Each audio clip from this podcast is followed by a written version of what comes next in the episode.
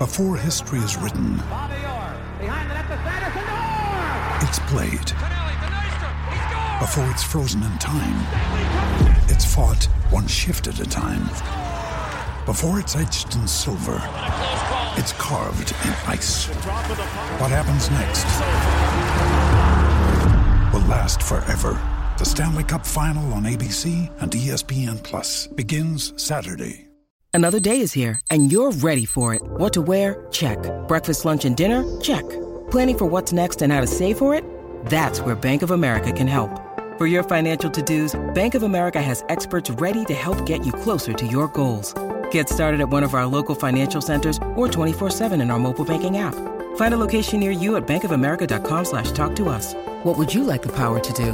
Mobile banking requires downloading the app and is only available for select devices. Message and data rates may apply. Bank of America and a member FDIC. When you need mealtime inspiration, it's worth shopping Kroger, where you'll find over 30,000 mouthwatering choices that excite your inner foodie. And no matter what tasty choice you make, you'll enjoy our everyday low prices, plus extra ways to save, like digital coupons worth over $600 each week. You can also save up to $1 off per gallon at the pump with fuel points. More savings and more inspiring flavors make shopping Kroger worth it every time. Kroger, fresh for everyone. Fuel restrictions apply. Hello and welcome to Stop Hammer Time. My name's Phil Whelans, and on this week's Stop Hammer Time, how will social distancing make offside decisions? Will they be easier or more difficult with the players two metres apart from each other? Also, we've heard that the elderly and those with pre existing health conditions are most vulnerable to this terrible disease, and therefore concerns about Pablo Zabaleta and Jack Wilshere increase triple fold. Here to discuss all of those, as usual, Jim Grant.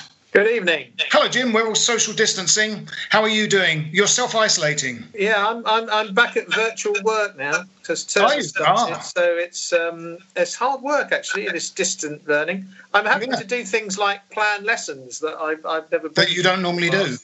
Yeah. Mean. Also with us this week, uh, we're very pleased to have them. It is, um, uh, we first met him on this podcast uh, years ago alongside Jeremy Nicholas because they were basically a double act of a stadium announcer and stadio DJ. Uh, it's great to have him back. He is still the DJ at uh, the Thunderdome. It is, of course, Russ Budden. Russ, DJ Russie B. Budden. Hi, Russ. How are you doing? Very well, Phil. How are you? Good to see you back. You too. Good to see be you back. You have uh, dressed in one of the uh, one of the best kits of the last few years, the the Adidas uh, kit with the the sort of um, you know Oh, sort of horizontal, narrow horizontal stripes. It was a good Mm. kit, that wasn't it? Yeah, it was a good good year. That was. That was when we beat Tottenham uh, three Yes, that's away. right. All very satisfying. Hmm. Also, joining us from Pacifica, California, it is uh, one of the founders of Fortune's Always Hiding, possibly the greatest football fanzine of all time, uh, begun by himself, Phil Jupitus, Don Peretta, Joe Norris, and Pete May. Uh, have I covered everyone? I believe I may have done. It is Steve Rapport. Hi, Steve. How are you? Oh, I can't hear you. You've gone quiet. You've all gone quiet. We can't How hear you you. Oh, Leon, can can Steve be heard? Steve, speak again. Yeah, can you hear me now? Yeah, yeah, there we are. Great, great. How are things over there? Pretty good, actually. It's uh, sunny, ocean, no football. We haven't lost a game in nearly two months. Steve, of course, was a uh, top-notch rock photographer, a rock journalist photographer, but is now a martial arts instructor. You have just been teaching a, uh, a a Skype class. Uh, what, what what was that in? Uh, that was Zoom. Uh, yeah, we do all Zoom classes Oh, Zoom, now. yeah, Uh, yeah. I was stretching class at lunchtime every day. In fact, my niece, Mad, who's a West Ham fan, uh, she lives in London. She was in the class just now. And then a meditation class because um, uh, we got this fucking up for president, so we have to meditate every day. Mm-hmm. Um, it's, it's almost compulsory now. And uh, then I have a, a fitness class at six, and then a taekwondo class at six thirty. Wow. Um, yesterday, I watched the second of the Back to the Future films, which, due to uh, a kind of sliding doors moment in history, means that Biff, uh, who's a character from the first film, uh, becomes incredibly rich and powerful. And it is a huge, deliberate allegory about the possibility of Donald Trump, uh, you know, attaining a position of power and responsibility. It's like it's like a nightmarish dystopian vision rather than a kind of light comedy film. It's like a precursor of what's happening now, and it takes on the grimmest possible cast. It could be like a Tarkovsky film or something. It's really bleak. Uh, yes, he is a massive fucknut. So, um, yes, but of course, there is no football uh, around at the moment. Uh, still talk about how they're going to finish this Premier League season. Um, what, what do we think is going to happen? What do we think is going to happen? the last thing they can possibly, the, the, the last shackle to come off uh, these the the measures for uh, coronavirus will be groups of tens of thousands of people going to one place to do an activity. It's just got to be the last thing that will happen. So if they're going to finish this season, it's going to be sort of behind closed doors or something. What do we think? Russ, what do you reckon? I think it. I think it. I think it will be behind closed doors. I think there's, you know, the fact is there's there's so much money in the game and so much they could have to give back to Sky and BT. They have to play the games. I think. Um, yeah. You know. Um, I, I, I, mean, it's, it's one of those things where you know you look at the was it the uh, Bundesliga? They're starting two weeks time, something like that. Um, apparently, same Serie, Serie A as well. So I think everyone will watch that and see how they get on, and then and then move on. But um, yeah. I think I read today Rush Green's open now for individual players to to warm to, to train. But yeah, yeah, wow, um, beauty of Phil. Yeah, yeah. It would be great for them to have some kind of, uh, some kind of like, you know, in um, you know, in Enter the Dragon, where uh, there's that martial arts tournament on some like volcanic island, and everyone's flown. It would be great if there was they found some island that all the Premier League teams go to and have a kind of Lord of the Flies or Battle Royale type sort of thing. Um, uh, to to uh, sort out sort out that to, to, have some kind of tournament. That's sort what they tried thing.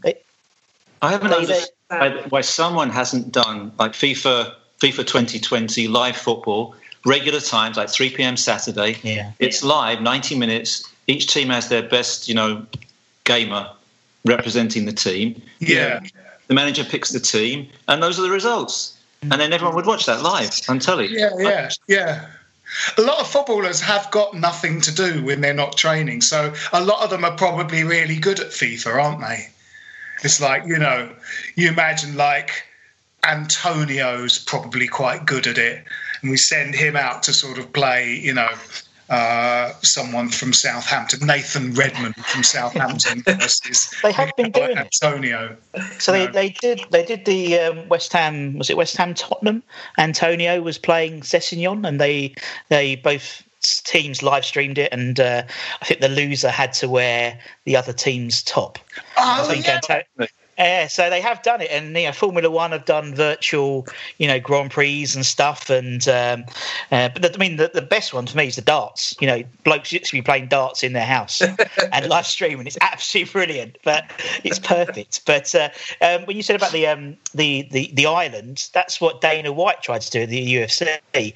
Um, he tried to buy or rent an island to host the latest UFC um, exhibition matches, but unfortunately, it was um, it was too expensive. But uh, yeah. yeah yeah. yeah. I'm sure we'd be able to get Jersey fairly cheap. Must be able, surely. surely. The Isle of Man. They can do it. The Isle of Man, three legs. Man, yeah, absolutely, yeah, yeah. Yeah, there's a, probably still a lot of Nazi gold buried on uh, the Isle of Man, isn't there? Plus, there's an extra leg for any team who needs one. It's true. Yeah, exactly, exactly. Um, so, are you uh, are you missing the football over there, Steve? Oh no, and what are they doing about their sports? uh, nothing.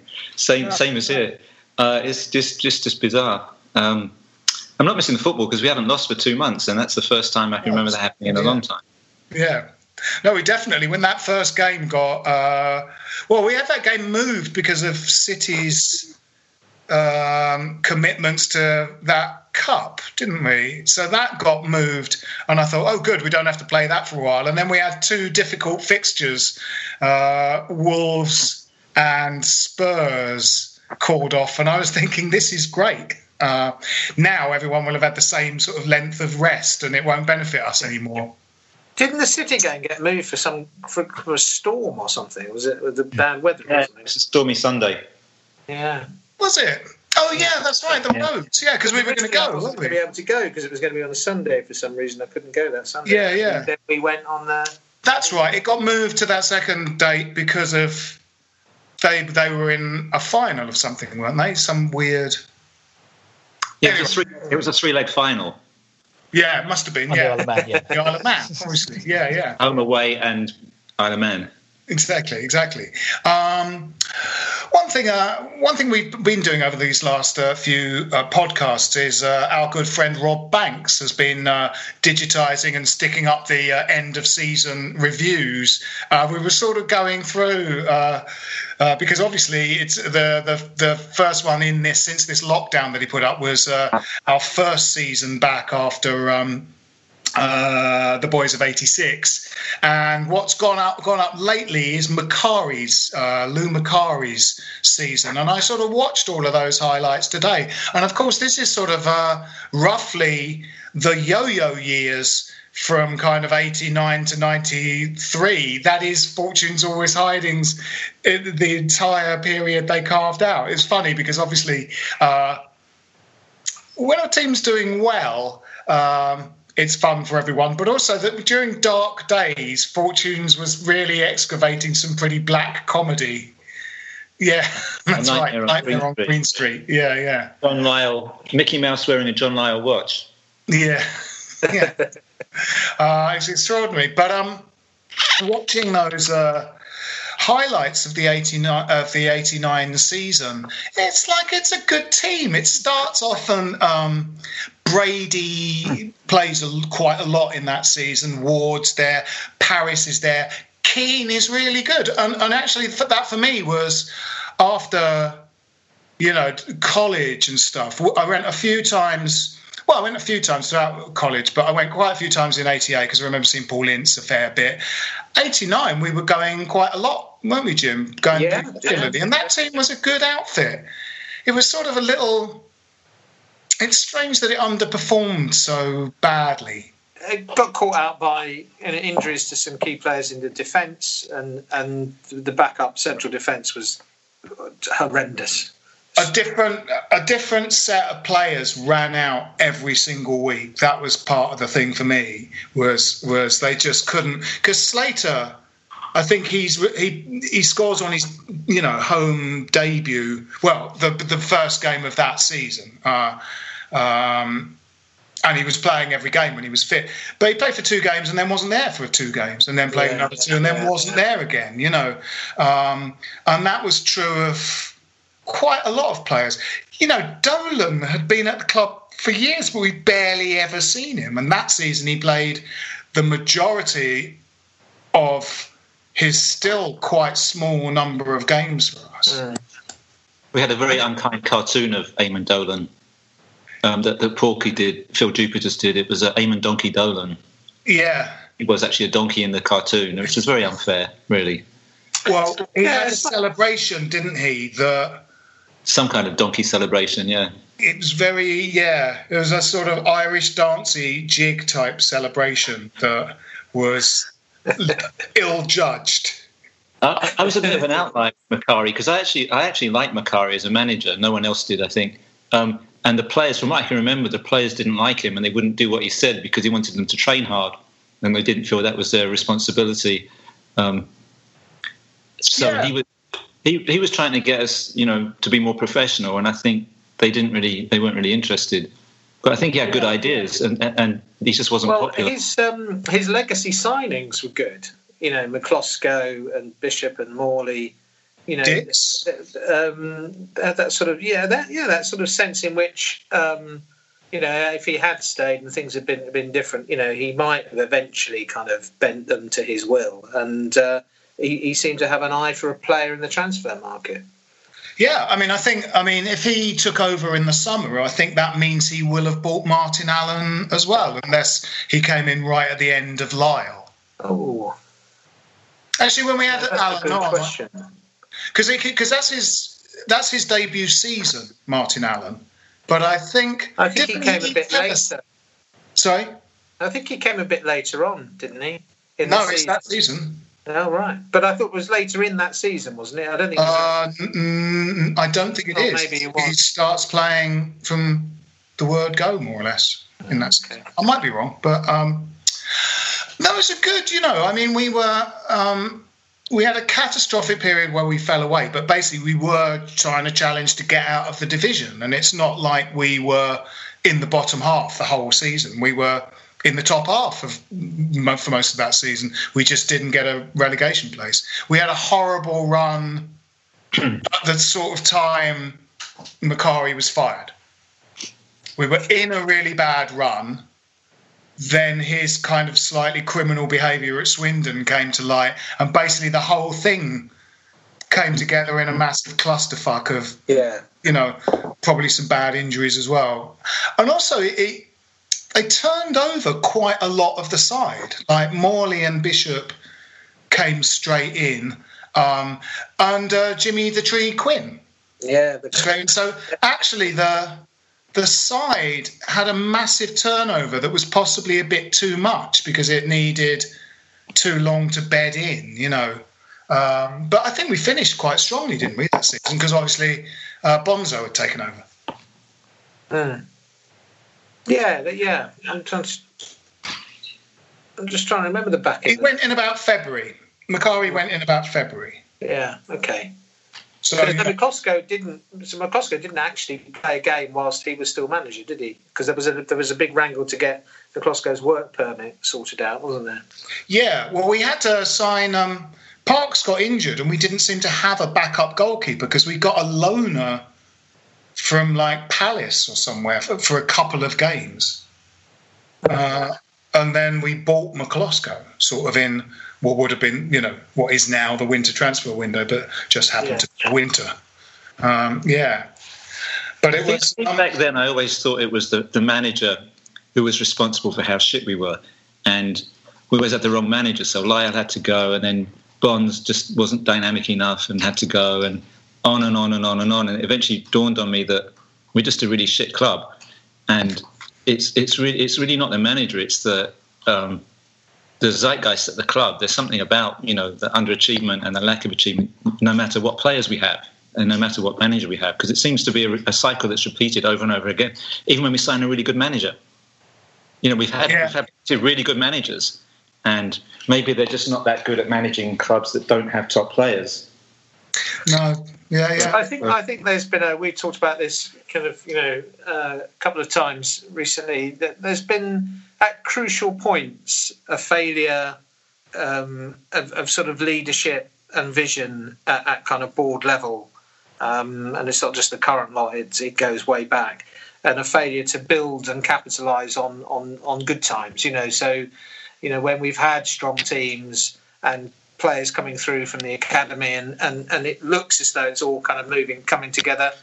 There's been complacency about that, you know, and, and people who've run the club have had a, a an attitude which which is well, oh, things are all right now, um, rather than sort of saying, you know, like kind of now we're we're we're we've had a decent season, a couple of really, you know, let's let's splash some cash and speculate to accumulate. And that's never happened, and you can point to the kind of mid '60s you can look at the 85 86 season and the failure to, you know, we're, we're talking about a team now, weren't we, that, that three or four years before had been challenging for the title. And yeah. Then, um, same thing happened again when, when Redknapp eventually kind of stabilised things and built a decent team and we had the golden generation coming through. They sell the prize asset, you know, um, in Ferdinand. What happened with that team was criminal. Going down with those yeah. players. Yeah, yeah, well, even, well, even getting rid of Redknapp and not replacing him with a good manager, you know, with, with I mean, you know, uh, uh, uh, the feeling I had a sinking feeling in the pit of my stomach when I heard that Roeder had been appointed manager, and, and, and he is a decent man, I think, but and, and by all accounts a good coach, but just you know, if, if you're going to get rid of Redknapp, who built that team, you had to you had there had to be a step up appointment, didn't it? At that point, everyone yeah. could do that. Um, so, you know, yeah, and I think you're right. I think that's in the somehow that just seems to be in the water. You know, that's just kind of the kind of tradition of the way the club is run. Yeah, yeah. I mean, he's you know he's a sort of much reviled figure now. But we were talking a little bit about Paul Ince uh, last week, who when um, sort of Bonzo sort of finally hung his boots up, uh, and after the '86 season, Ince was that sort of natural successor. He was a kind of dynamic, quite powerful, hard-working midfielder, and we almost the club almost let him down with that by not strengthening around him so that we get relegated and he goes, Well, I can go and play for Manchester United. Uh, or I could go and play in the second flight of football with a team that's gone, you know, worse, worse, and worse after a third place finish until it's relegated. You know, um, and we, you know, we lost him because we didn't do enough to keep him by making the team good. You know, um, uh, because if we just put a few people kind of in front of him, we might have had a good sort of side. Yeah, it is. It is. It is. You know, sort of in the culture of the team. You know. It was uh, Ambrose Mendy, the uh, Svengali hand of Ambrose Mendy, into his manager behind getting him in that Man United shirt for the Daily Mirror, I think, that photo. And um, funny story, I played in a, a charity five-a-side football tournament once at QPR at Loftus Road uh, on the on the shitty pitch, and um, I was playing for a team with a bunch of West Ham fans, including Glenn Murphy from London's Burning, and Ambrose Mendy was playing, I think, for the Arsenal team. I think it was Tom Watt's team, and I think uh, Ambrose Mendy fouled Glenn Murphy, and he didn't like that, and he and he actually punched Ambrose Mendy in the face, and that was one of the most satisfying moments uh. What a what a heartwarming story that was of a, of a delightful time in the club's history. Um, with that, we'll just take a brief uh, commercial break, and we'll join you after this.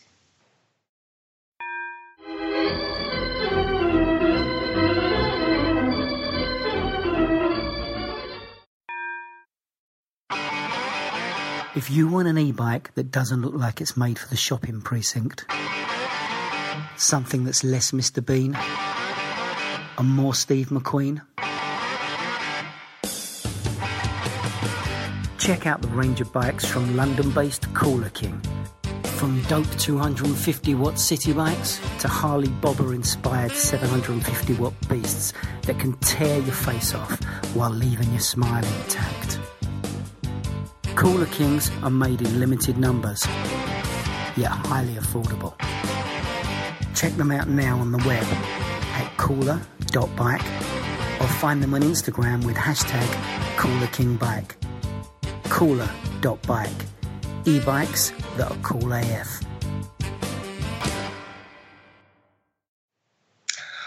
Welcome back. Um, on Facebook uh, the other day, I discovered a, a, Facebook page that's entirely devoted to uh, 1970s football. Uh, and this was more or less at the time that uh, uh, Norman bites your head, uh, bites your head, bites your legs. Hunter died, so it all seemed very appropriate. And the 1970s yeah. back. Um, have you seen? Has anyone seen this page? It's all basically pictures of Ron Harris and Alan Hudson and. I haven't seen it. No. Malcolm McDonald and people like that. Um, but there was a sort of thread on it about uh, songs turned into football chants. And uh, there's quite an interesting thing about the Chicory Tip song. Uh, which we all know as uh, "Oh Billy Billy Billy Billy Billy Billy Billy Bonds," um, but a lot of clubs claimed it for their own. Uh, one of which was QPR, who said it was for Rodney Marsh, and they reckon that they came up with it for Rodney right. Marsh. But that seems really unlikely to me. Yeah. Because it feels like Billy, Billy, Billy, Billy sort of suits that thing better than Rodney, Rodney, Rodney, Rodney. Rodney. it just doesn't seem like that would really, that would really go. Uh, and uh, Yes, I was wondering about. I was sort of wondering about that. I I assumed we were first with the. Uh, it's "Son of My Father," isn't it, by Chicory Tip? Yeah. Yeah. Uh, I sort of thought we were the first to that one. Yeah, we were definitely the first. You reckon? Yeah, of course we were. says that thing. Who who was the Dimitri Payet song, which is "Achy Breaky Heart," isn't it? Yeah. Um, who was that about? That was another club about one of their players before we. it, was it Arsenal? Was it Arsenal and Ozil, or did they do it after us? I can't remember exactly. Ah, yeah. Yes, it could have been Mesut Ozil at Arsenal. Yes, yes, and we appropriated it. Um, Improved, I would say. sorry. Improved it, I would say. Indeed. Oh yeah, probably. Yeah, yeah. yeah, yeah, yeah. He's not because Ozil's not consistent enough to have a song. Uh, they would start singing that song and then he'd do something shit while they were actually singing the song. They would have to stop or switch to a song about a shit player that they don't like. Um, I was thinking when I was thinking about these songs that that um, uh, "Everywhere We Go" song, which a lot of clubs seem to be using now, I actually don't know what the source material is for that song. Does anyone know what that is? Yeah, I wondered that. I don't know. Yeah. Nope. Do you Um, remember um, the Charlie Nicholas song that we used to sing? what's that? Well, there was this one time when Arsenal were playing at West Ham and, and uh, someone was injured, and Nicholas, Charlie Nicholas was staying the half, standing on the halfway line, and the whole ground was singing, Nicholas, Nicholas, Charlie Nicholas, he gets the ball, he does fuck all, Charlie Nicholas. Yeah, And yeah, I think he started crying. yeah. I'm yeah. almost in tears actually remembering it. It was, it was very sad. Um, that's been sung about a few players, hasn't it? The "Gets the Ball and Does Fuck All" song. Who else? But not that? point of tears, though. No, no, no. um, who was that lone striker we had? Mike Newell. I remember it, he wasn't being sung about, but he was being he was just stepping on the ball, falling over, having a real nightmare game, and he was really getting a kind of barracking from the fans. And it sort of seared on my memory him turning around and shouting at the crowd, "I'm trying." which was just the most sort of petulant thing I've sort of seen a footballer do. Yeah. Um, there was that time when Canio was managing at Sunderland, where I think they'd had a poor performance. The crowd were really booing at the end, and he sort of went on the pitch and just tried to um, have a dialogue with like sort of 10,000 people in one stand of the ground, just like shouting at them, sort of in, you know, quite long sentence, quite a monologue at them that, of course, none of them can hear because he's standing like a long way away from them, just monologuing at them. And that was a very strange. Italian. Yeah, in Italian. Yeah, exactly. It was a strange, strange, petulant uh, time. Did you read that interview with him last week or the week before? No, Fantastic interview someone put up on Facebook. He uh, did you see his ball juggling whilst singing "I'm Forever Blowing Bubbles" isolation vid? That's Yes. God bless. I'll have to look that up. yeah, on He's wearing quite a good uh, vintage sort of early '60s shirt, or maybe even very late '50s. I remember seeing Bobby Moore in that shirt and uh, ball juggling whilst singing "I'm Forever Blowing Bubbles" Fantastic. In the shorts of a much smaller man than him. uh, yeah, yeah. Um, but yes, I wonder. I'm, I'm wondering whether we, whether there were any, uh, any ones that we made up songs that then other teams might have kind of uh, uh, used. Obviously, that um, the Zamora that was in the kind of public domain anyway, wasn't it? I think Uh, so, what- yeah. that Amore song we probably didn't, you know.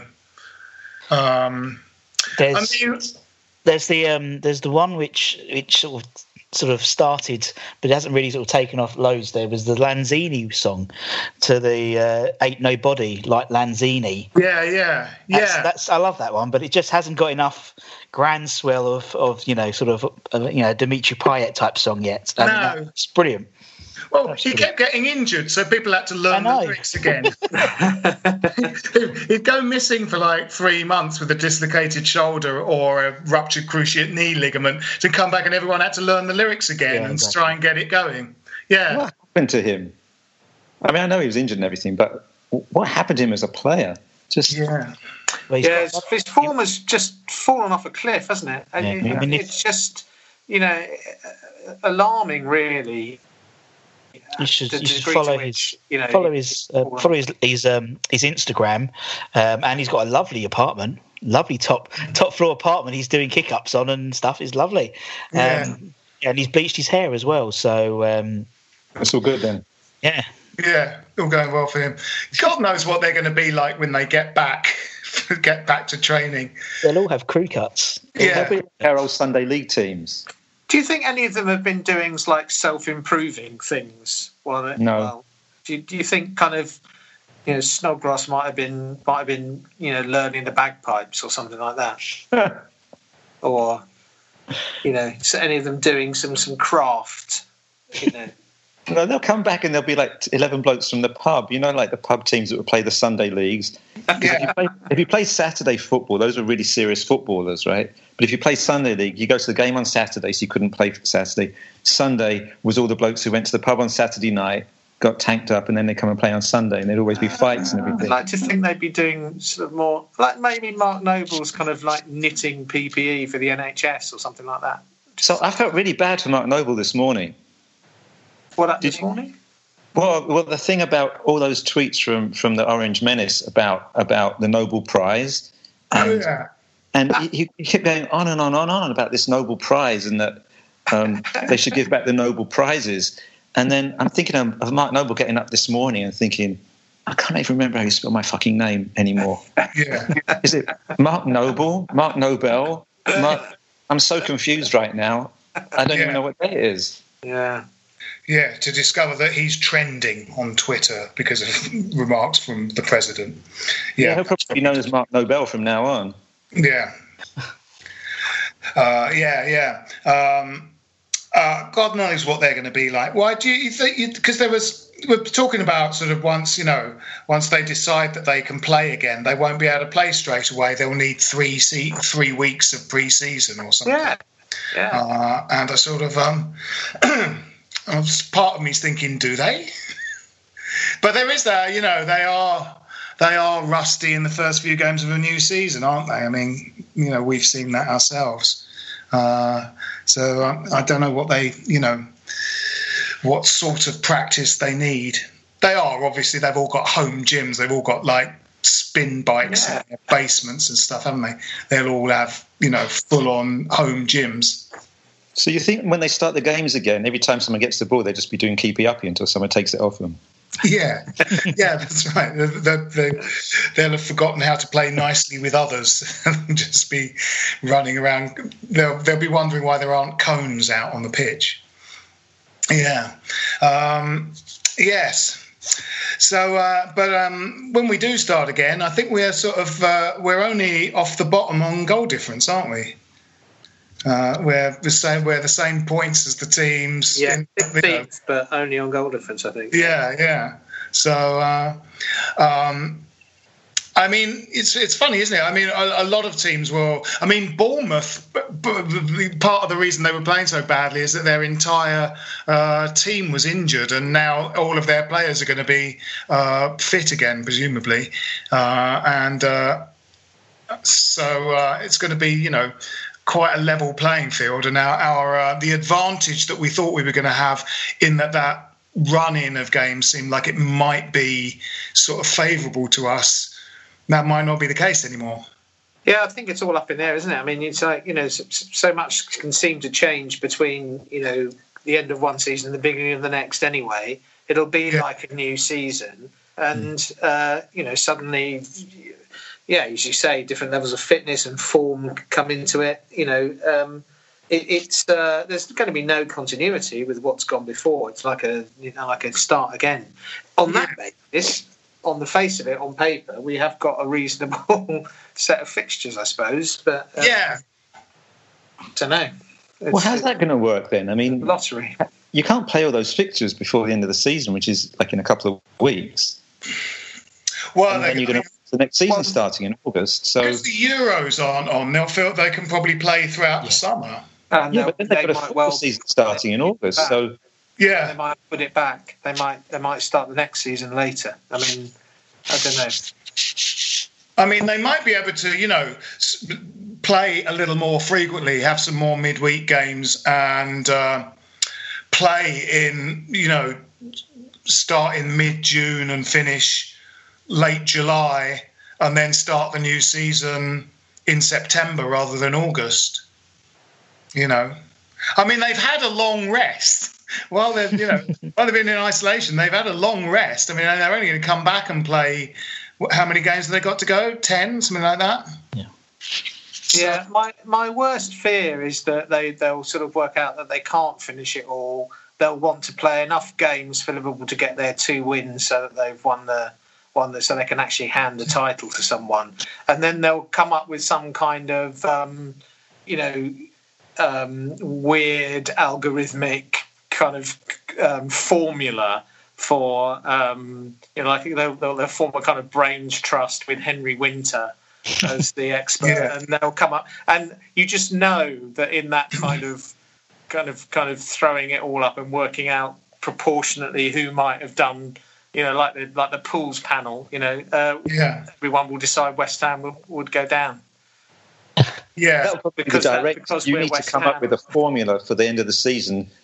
The end result of which is that West Ham get relegated. That'll be the, you know, Yeah, that'll be part of the aim of the thing. right, right. Yeah.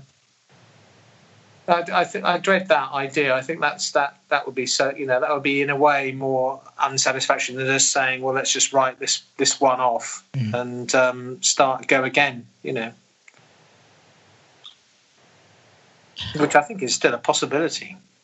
Well, you don't know, do you? Unfortunately, I mean, I mean, it's one of those things where you see so so many other, you know, football sort of the pyramid system. You know, the lower leagues have called it off now, and, um, and obviously the Scottish lower leagues and stuff, and they're still debating, Yeah. obviously, the in terms of. In terms of Celtic winning the league and stuff, but you know they're having cons- you know, discussions now whether they're going to go with a 14 league you know, team and everyone has to move up one. Um, you know, it, whatever happens, there's going to be, um, you know, if they unless they play every, every game, there's going to be very similar to the Sheffield United sort of Yes. debacle where there was there'll be everyone suing everyone, and it will all happen again. So um, they, there's no way they have they have to play all the games, and if it means that then the next se- the sort of close season is you know two weeks off and they start again, as, as Phil says, they've already had you know six weeks off now, so that's almost a pre-season. You know, it's almost the the close season anyway. So um, yeah.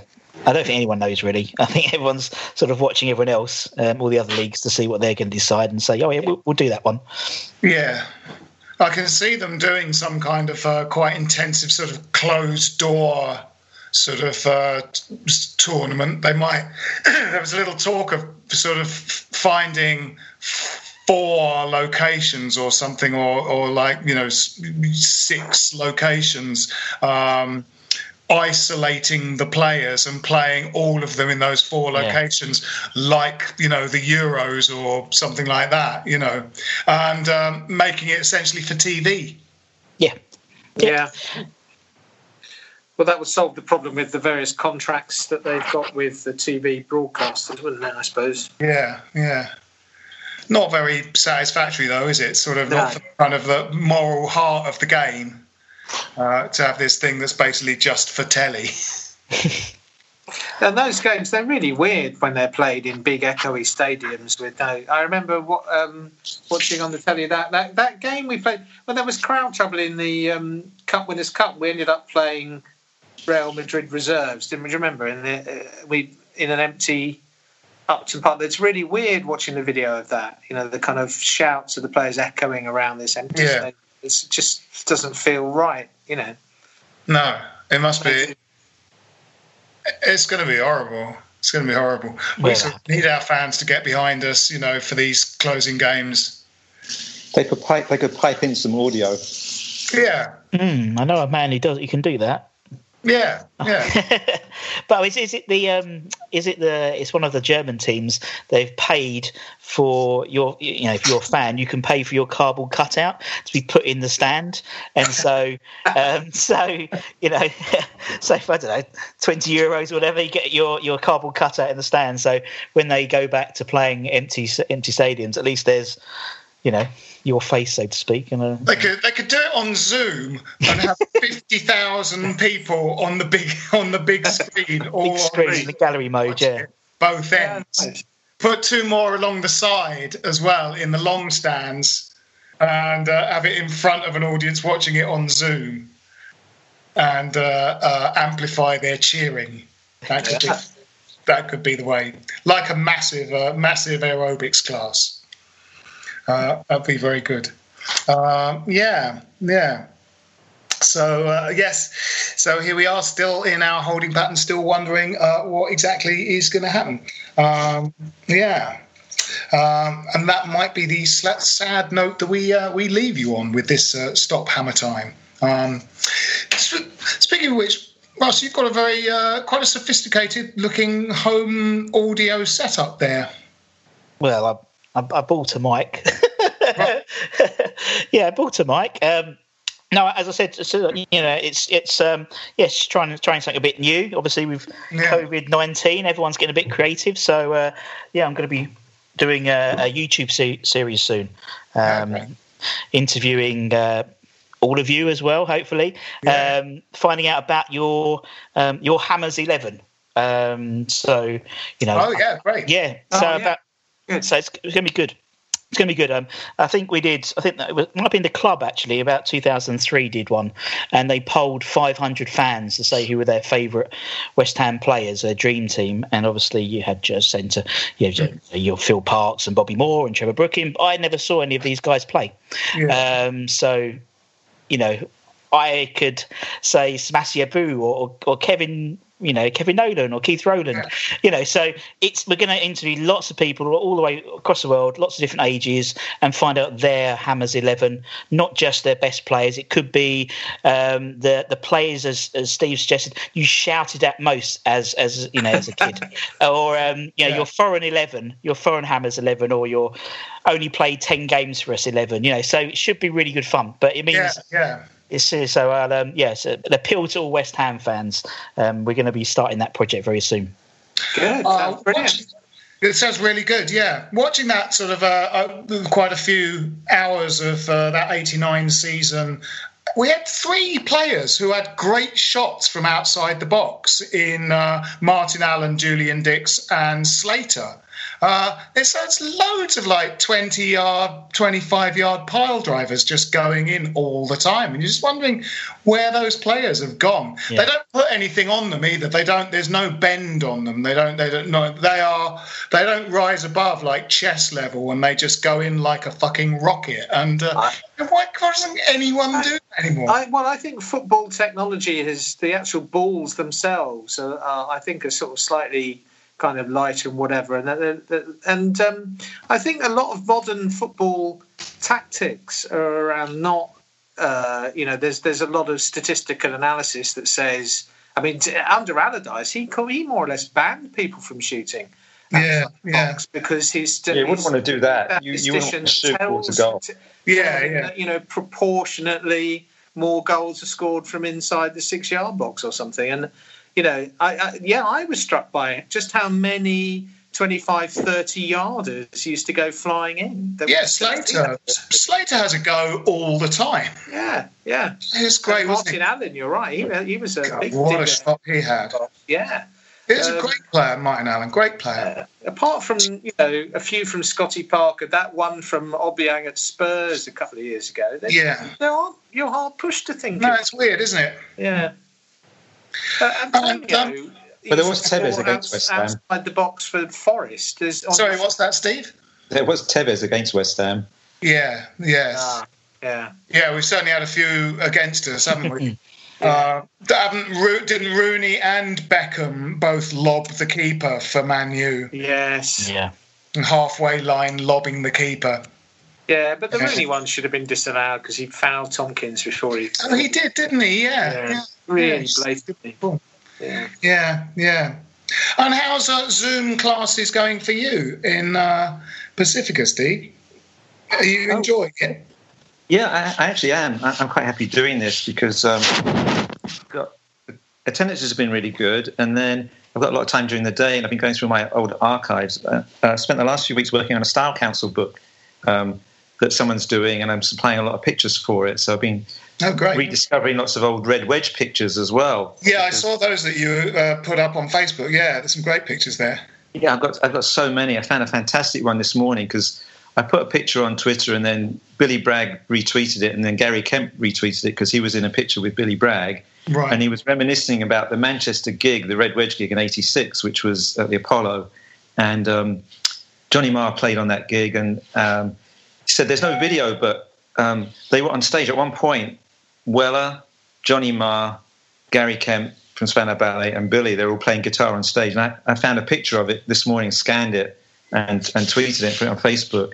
So there's Junior Giscombe there, and Jimmy Somerville from the Communards, and and but everyone's spaced out, so you can actually see everyone as well. There's Weller over here, and uh, Johnny Marr's in the back, but you can see him.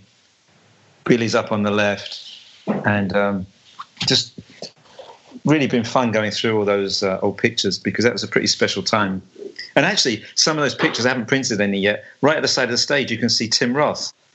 He's just Oh, wow. he's standing on the side of the stage, and he's clearly like encroaching, like when Di Canio was manager. Yeah. He's, Boy, get back in the shadows over there. He's like, Yeah. just give me a guitar, give me, give me a, give me a tambourine, give me something to bang. Yeah. Yeah. So, is is he a West Ham fan? I Tim don't Roth? know. No idea. You'd have thought we'd have heard if he was, wouldn't you? You would, you would think so, but you know he played um, the lead role in an American show called Lie to Me, Uh, I didn't know that, but and and in the show, so he has his own company. He's in New York, and he has his own company, and he can detect lying. So they have all this technology, and that he gets hired when people need to find out if someone lying about something. Yeah. And he's a West Ham fan, and he, he comes back at one point. He goes back to London. He comes back in a West Ham scarf, and he's at the airport. And um, someone asked him how West Ham got on. He said, "Oh, yeah, it's great. They won four three. right, right.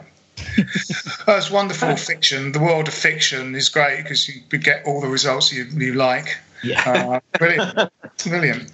Um, I did a uh, a gig once with one half of the show was an impro show and the other half was Billy Bragg and it was in Glasgow and it was in um, uh, a sort of a church hall as a sort of outreach thing to kind of like slightly you know uh, less well off areas of Glasgow. I think this was Easterhouse and um, at the time Billy Char- Billy Bragg was at number one in the charts because there was a double A side single of Beatles covers, and the A side was "Wet, Wet, Wet," doing uh, with a little bit of help with a little help from my friends, and the B side of it was "She's Leaving Home" by Billy Bragg. He was at number one in the charts, and uh, the audience was six six children. For this, for this thing uh, on a sort of that, wet like- Wednesday afternoon. My class earlier, I was just listening to that. She's leaving home. Uh, the Beatles version or his version? The Billy Bragg version. Oh, right. Wow. How funny. So, so quick Billy Bragg story. Um, I, I was in a long, long time ago when I was photographing, about '83. I was in New York, staying at the uh, Hotel Iroquois, and there was a diner on the corner with my old mate Johnny Waller, who died a long, long time ago, sadly. And we went in there for breakfast, and we saw Billy Bragg and um, Pete Jenner, his manager, and um, I can't remember the guy's name. He used to run Go uh, Go Disc Records. Oh, yeah. So me and Johnny looked at each other. We said, "Yeah, let's do this." So we walked over to them. We just started singing "I'm Forever Blowing Bubbles" because we knew that Billy was a West Ham fan. I'd never met him before, and um, we came we became good mates over that. Got some great pictures over there in New York, and um, took pictures of him dozens of times since then. Uh, the time I met you in San Francisco, my sketch group had just done a show, and you came into the dressing room singing "I'm Forever Blowing Bubbles." is that? It's basically has that replaced "Hello" for how you greet people now? singing your greeting. You can't you can't fist bump or anything, so that's probably the best thing you can do it, to okay. identify yourselves. Yeah, like bird song. That's like how birds greet each other in the mornings by singing. Did anyone ever do this before? Tevez started doing it. I don't remember this when I was a kid. or When I was, I was thinking about it the other day. No, I can't remember. Hammers. No, no. I, think, I I mean- mean, there are photographs of people doing it from from further further ago, but he certainly kind of, you know, in the modern era, kind of brought it brought it back. Just- Yeah, brought it back, didn't he? and did it as a Man United player, of course. At the, He did. I scored that goal, wasn't it? Yeah, Yeah. yeah. When he scored that power driver. Didn't he do Yeah. this? He scored the power driver. Well, he played a couple of times, didn't he? I mean, there was one. There was one game where he had to be taken off because he was so shit. Maybe he'd scored that goal and then fell apart, but he he he really didn't play very well for them for us. And I think it was probably a little bit because his heart wasn't in it because he, he didn't want to, you know, he didn't want to humiliate us. Um, Well, maybe we should wrap this up at this point, gentlemen. Uh, this has been very uh, uh, pleasurable. Uh, our first uh, uh, international stop hammer time under lockdown. so that's very good. Good president to get going. And yeah, it'd be great, um, Russ, to hear about your 11 greatest hammers thing. I think you have posted on the Facebook page about it, haven't you? Yeah, yeah. yeah. I'll, I'll, do it a few more times. And yeah. said, got, got, a good got a good response already, but um, obviously, sounds really good. Brilliant. Right. All right. Uh, I'm Phil Whelans. With me have been uh, uh, Jim Grant. Uh, Cheerio. Uh, it's uh, Russ Bennett and Steve Rapport. And if I can just say before we go, because I'm not allowed to say this on the BBC, um, fuck Trump. Yes. well done. Today, tomorrow, yesterday, every day. Yeah. Thanks for that. All right. Cheers, guys. Talk to you later. Cheers. Take care. Cheers. See you then. Bye. This is a playback media production. Get all the associated links for this podcast at westhampodcast.com. Sports Social Podcast Network.